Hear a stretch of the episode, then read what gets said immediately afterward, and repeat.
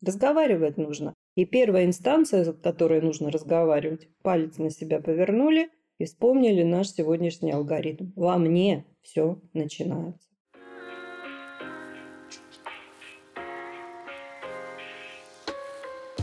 Всем привет! С вами подкаст «Не психуй».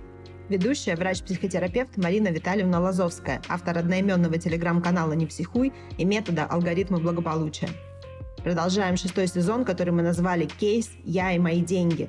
Мы, Марина Витальевна, или МВ, как ее зовут все в нашем пространстве, и я, соведущая Дарья Лазовская, разбираем ошибки в отношениях с энергоносителями, так мы называем деньги, и с самими собой. На примере ситуации из жизни ищем выход там, где до этого было только разочарование. В новом эпизоде вас ждет семейная драма об опустевшем гнезде и переменах, о трудностях контакта со своими настоящими чувствами и о том, как, не зная себя, мы перекладываем ответственность за наши эмоции на других людей. Разобраться с тем, что же делать, поможет алгоритм «Во мне все начинается, во мне развивается и от меня распространяется».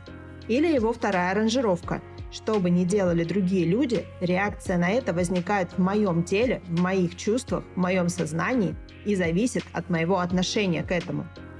Подкаст мы записываем в онлайн-трансляции, открытой для всех – Каждую среду в телеграм-канале «Не психуй» начинается наше интерактивное шоу. Приходите получать пользу из первых рук. Активная ссылка в описании выпуска.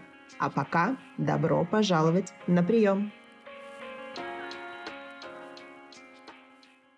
Почему хорошая женщина хочет бросить хорошего мужчину, мучается на работе и болеет? Разбираем алгоритм. Во мне все начинается, во мне развивается и от меня распространяется и его аранжировка. Что бы ни делали другие люди, реакция на это возникает в моем теле, в моих чувствах, в моем сознании и зависит от моего отношения к этому. На приеме.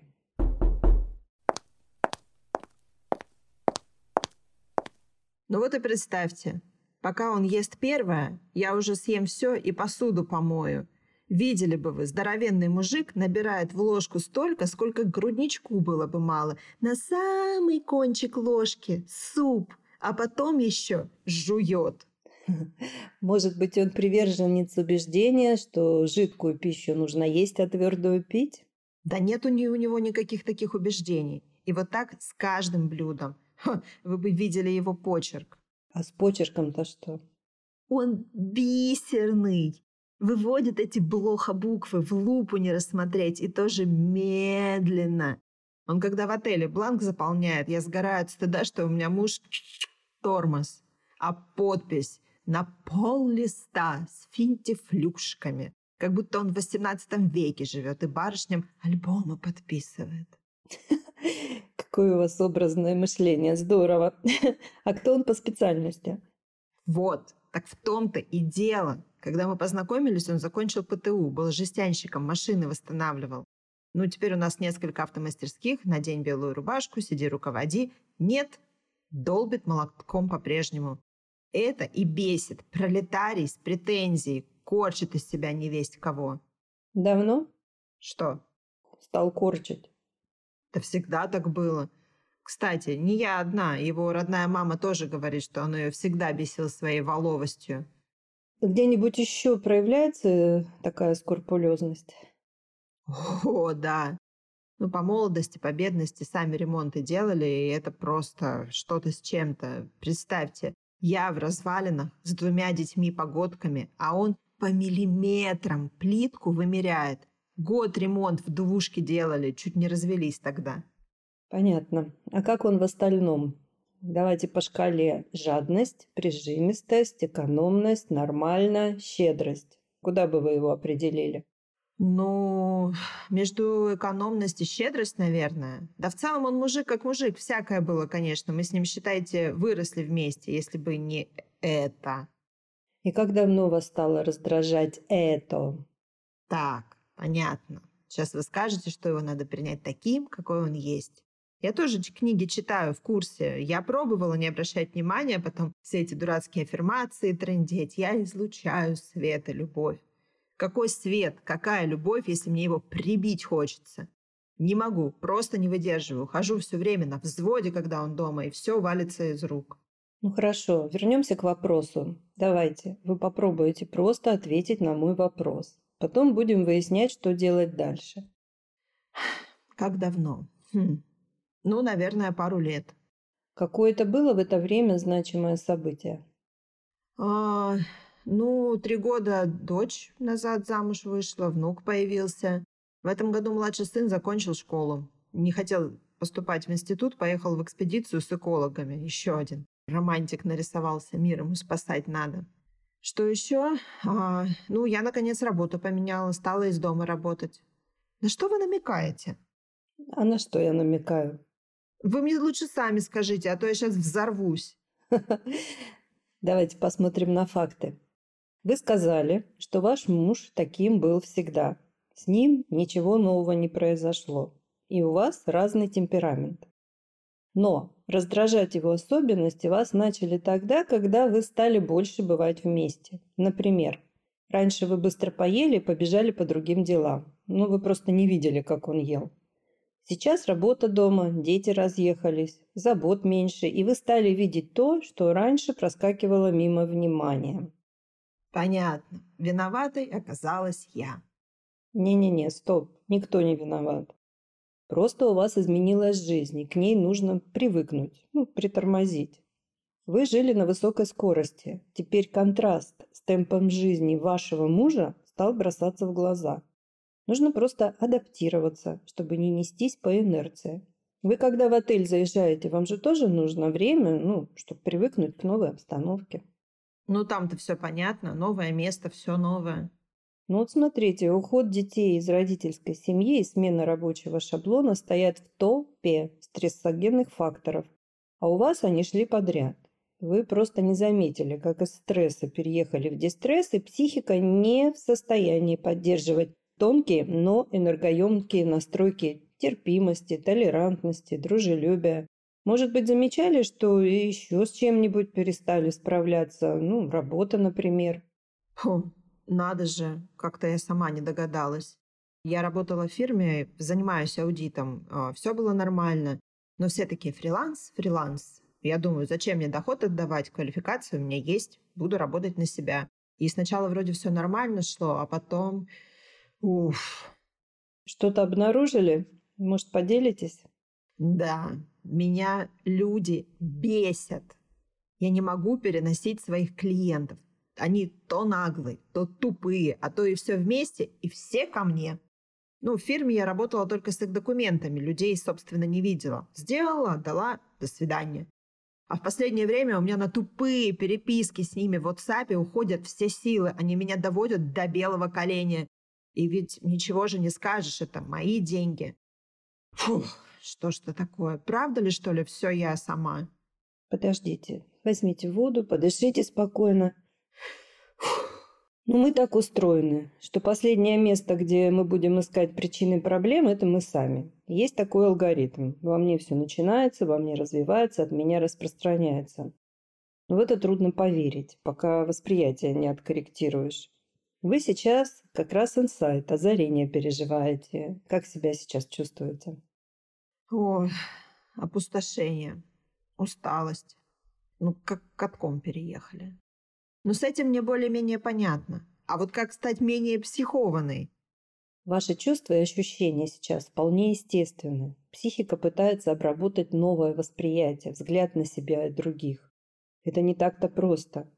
Алгоритм дает возможность понять, что все происходит в нас самих, но если мы не умеем видеть источник конфликта в себе, то обязательно его найдем в чем-то или в ком-то другом. Но таково устройство психики, она не может терпеть неопределенность в отношении источника опасности. И хватает самое близкое. А потом наступает эффект домино, сыплется во всех сферах. Так, и что мне делать-то? Теперь нужно с собой разбираться? Ловко это вы. Да. А что с принятием? Вот я сейчас вернусь домой, а там опять это. Говорят, без принятия никуда. Да, верно. Не начинать всегда нужно с себя. Смотрите. Вы видите теперь, что у вас проблемы в отношениях. И не только с мужем. Раз. Из-за этого начались проблемы на работе. Два. Мы не говорили о здоровье, но я думаю, что и здесь... Правильно думаете. Тут тоже ничего хорошего. Вот видите. Поэтому, если понимаешь и принимаешь себя как первоисточник и проблем, и побед, можно что-то делать с собой, и это единственное, что помогает совсем разобраться.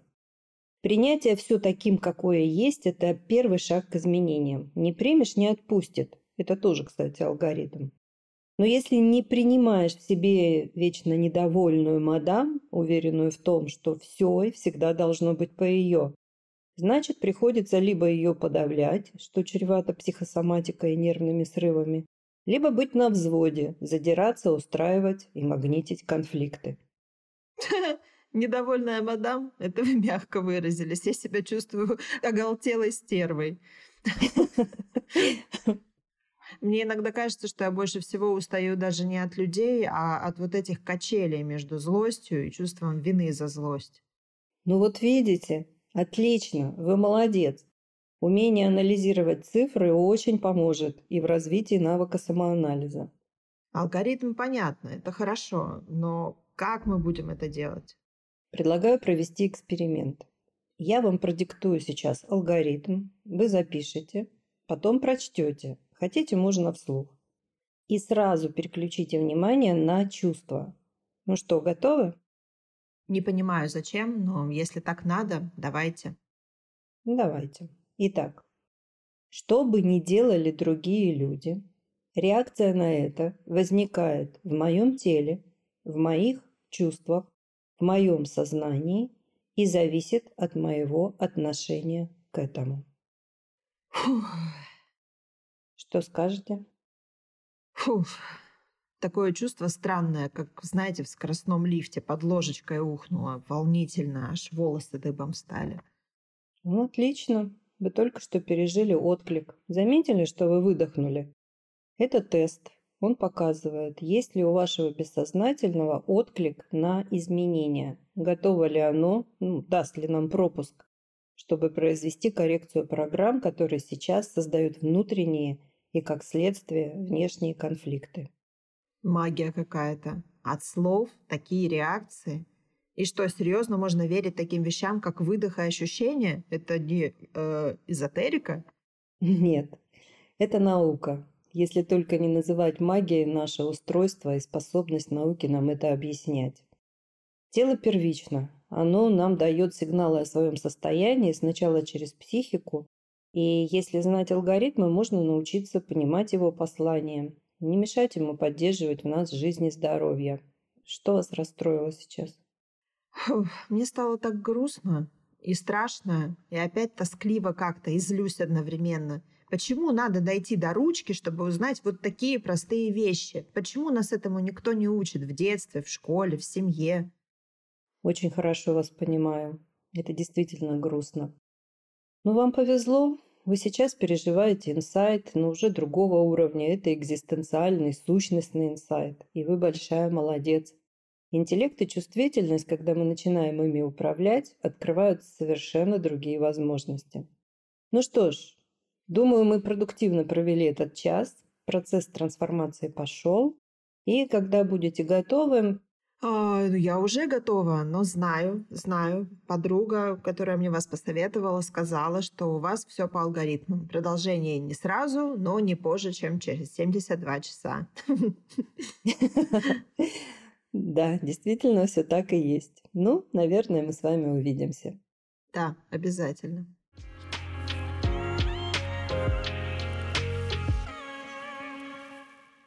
Самого детства нас разлучают с нами самими. Чувства заменяют на эмоции, ценность на оценки. И взрослея мы теряем связь с собой и живем только на мыслях и эмоциях. А управляют нами защитные программы. Защитные. Они, как антибиотики, не имеют селективного действия, защищают нас от боли, одиночества, но и от радости, чувства полноты жизни тоже. Но все равно каждом из нас теплится свет души. Напряглись от слова «душа» не стоит. Душа, дает определение наука, это разум, управляемый осознанной волей. Осознанный. И пока мы не научимся себя осознавать, мы постоянно живем в конфликте с самими собой, распространяя внутренний хаос на все сферы жизни. Чуть что, палец летит вперед, и вот он, виноватый. Иди сюда. Сейчас будем из тебя человека делать. Не хочешь? Ну, посмотрим, кто кого.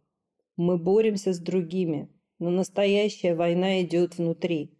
Каждый из нас имеет полководца, эгоцентричную субличность. Вот ее-то ненаглядную, и нужно учиться видеть, выводить из тени на свет и принимать. Она не просто так там оказалась. Она хранительница подавленных чувств, невысказанных слов, накопитель недовольства. Когда мы попадаем в стресс, и особенно в длительный стресс, дистресс, тело под воздействием кортизола терпит бедствие, и тут выходит она. Она не может больше терпеть и начинает проявляться, сея раздор. Если правильно и вовремя понять это послание, многое можно изменить. Мы с клиенткой сделали хорошую работу. Через год она написала. Марина Витальевна, спасибо вам. Страшно представить, что бы я натворила, если бы не вы и ваши алгоритмы. О, рада вас слышать. Здравствуйте. Вы молодец, что поддерживаете настройки. Как у вас со здоровьем, с мужем, с работой? Все хорошо. С мужем поговорили. Я бизнес на полгода поставила на паузу. Он аж выдохнул. Мы в отпуск поехали. Меня как будто расколдовали, как все хорошо было. И вы будете смеяться, пишу вам поэтому, чтобы рассказать. Да? Что-то хорошее произошло? Интересно. Невероятное. Помните, вы спрашивали, что я больше всего люблю делать? я рассказала, что по бедности в молодости всю семью обшивала, шить любила.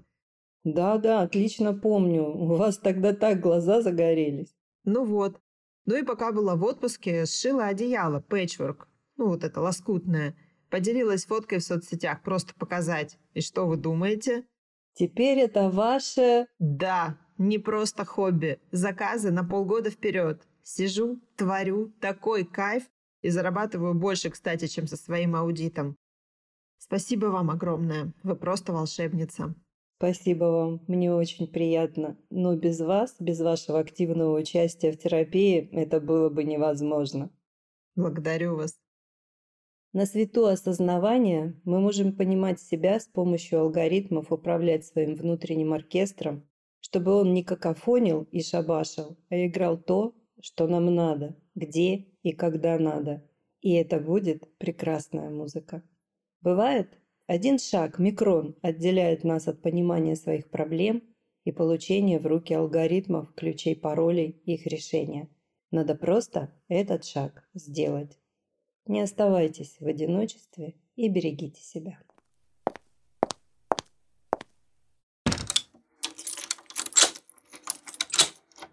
У нас в предыдущей трансляции есть такой вопрос. Марина Витальевна, пожалуйста, расскажите про избегающий тип привязанности. Как определить его у себя и как перестать притягивать к себе людей с аналогичным типом привязанности, потому что очень много болезненных ситуаций в последнее время ну, видимо, связанных с романтическим каким-то любовным фронтом. Ну, у меня есть к вам предложение. Судя по вопросу, и потому что человек знаком с терминологией, это либо студент, который закончил уже наш первый курс и э, узнал оттуда, либо ну, человек, который что-то где-то об этом прочитал. Если второй вариант, приходите к нам учиться. Скоро сентябрь, все уже начинается. Если вы уже закончили, и вас вопрос этот мучает, э, то вы знаете алгоритм. Нужно найти, вернуться к соответствующему уроку и еще раз прочитать, потому что тогда понимание забыло закрыто сопротивлением. Было, видимо, очень много боли связано с этими проблемами, и э, сопротивление просто не дало вникнуть, понять, а как же это происходит и что же с этим можно сделать. А если вы уже определяете у себя избегающий тип привязанности, значит, вы знаете, что у вас есть соответствующая травма, какой-то опыт непрожитой детской боли, которая защищается, создала вот эту защитную субличность и защищает вас от повторения. Но хорошая новость, у нас есть следующий курс, который называется «Алгоритмы любви», где мы как раз создаем такое огромное игровое поле, пространство, где мы прорабатываем бессознательный вот этот опыт детских травм. И если так совсем кратко, потому что ну, вы же понимаете, что я не могу сейчас столько времени забрать у нашей трансляции, чтобы объяснить, что конкретно нужно делать. Конкретно могу сказать только одно. Все начинается с того, что вы осознаете везде все моменты, где вы так себя проявляете, ускользая от близости, уходя там в дефлексию, вышучивая все, или в изоляцию, вообще прерывая контакт. Может быть, наоборот, в ретрофлексию, когда вы стараетесь человеку постоянно делать что-то хорошее в надежде, что он когда-нибудь наконец вам ответит. Он не отвечает, а вы закрываетесь. В общем, это бесконечная круговерть. Она связана с тем, что нет принятия себя с этой травмой и с этой защищающей вас субличностью. Поэтому наши любимые две нейросети осознанности включайте. Умение осознавать то и когда и как я поступаю, и давать постоянно себе обратную связь. Я тебя вижу, я тебя понимаю, тебе очень плохо, ты защищаешь меня, я это тоже понимаю, принимаю. Я попробую сделать один шаг, чтобы поступить по-другому. Если мне сейчас хочется сорвать контакт, я его продолжу. Если мне сейчас хочется рассмеяться, расшутиться, я остановлюсь и попробую сделать по-другому. В любом варианте главное по-другому. И это всегда срабатывает. Но, естественно, быстро всем только общий наркоз помогает. А на то, чтобы соединить свой опыт осознанности с опытом защитной программы, для этого нужно время и усилия. То есть повторять, повторять и повторять. То есть э, нужно брать какую-то свою такую самую типичную реакцию и пытаться делать по-другому. И трансформировать ее, потому что наш мозг, а психика является продуктом мозга, она работает только по принципу обмена. Вот как ты любишь говорить, меняем старое на хорошее. Да. То есть, например, если типичная реакция взять и написать простыню, то другой вариант Другой вариант – не писать простыню, осознать свои чувства, дать себе поддержку, обратную связь, и после этого откроется опция следующего шага. Потому что если мы минуем вот этот вот момент, дать себе обратную связь, ну это наш алгоритм прервать, перенаправить, закрепить, мы не получаем открытой двери в другой вариант. Это все будет все то же самое, повторение того же самого, но в другой аранжировке. А нам нужно именно открыть для себя другой вариант. И это происходит только через осознавание и обратную связь. А если, например, типичная реакция вышутить ситуацию? То же самое. То же самое. Хочется проявить иронию, самоиронию, сарказм, ну, в общем, сорвать контакт, потому что дефлексия – это разделяющая защитная стратегия. Вот то же самое, осознать. Вот я опять срываю контакт. Мне нужно сделать по-другому. Например, сказать, я сейчас вот с тем, что ты там сказал или сделал, согласиться не могу. Мне нужно время, чтобы все это обдумать. Потому что если мы не скажем человеку о том, что для нас это неприемлемо, что нас это тревожит, ранит, он никогда об этом не узнает. И он будет повторять, делать все то же самое, потому что ему никто не говорит, что так не надо делать. И люди просто живут в неведении в отношениях друг с другом, и от этого начинается весь вот этот бардак и хаос. Разговаривать нужно. И первая инстанция, с которой нужно разговаривать, палец на себя повернули и вспомнили наш сегодняшний алгоритм. Во мне все начинается.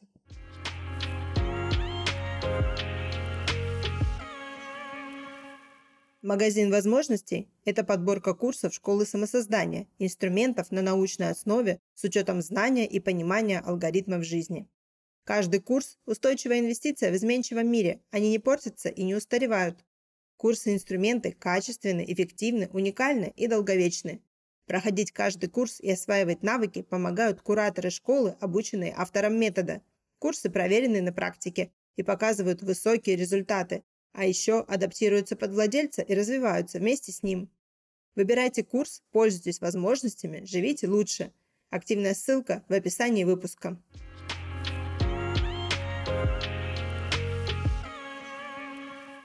Этот э, алгоритм, ну вот, который вы сейчас описали, что никто не узнает, что я думаю, пока я про это не скажу. Это в пяти кругах или за пределами пятого круга тоже? Ну, скажем так, не сильно далеко, когда кто-то вот на границе. Не-не-не, мы стараемся порядок поддерживать во всем. Вот у нас есть алгоритм. Пять уровней – это близкие нам люди, где мы обязаны хорошо упаковывать честность, но это должна быть честность. Честно разговаривать друг с другом обо всем. А за пятым уровнем вот у нас есть наши социальные представители, наши эго-субличности, которые, если при условии, что мы ими умеем управлять, они прекраснейшим образом справляются с любыми задачами в социуме. Они могут имитировать честность. Имитировать. Почему? Потому что это субличность. По Фрейду ложное «я». Там идет игра. Представьте, что это театральная постановка. И вы режиссер. Вы не главный актер за пятым уровнем, вы режиссер, сценарист.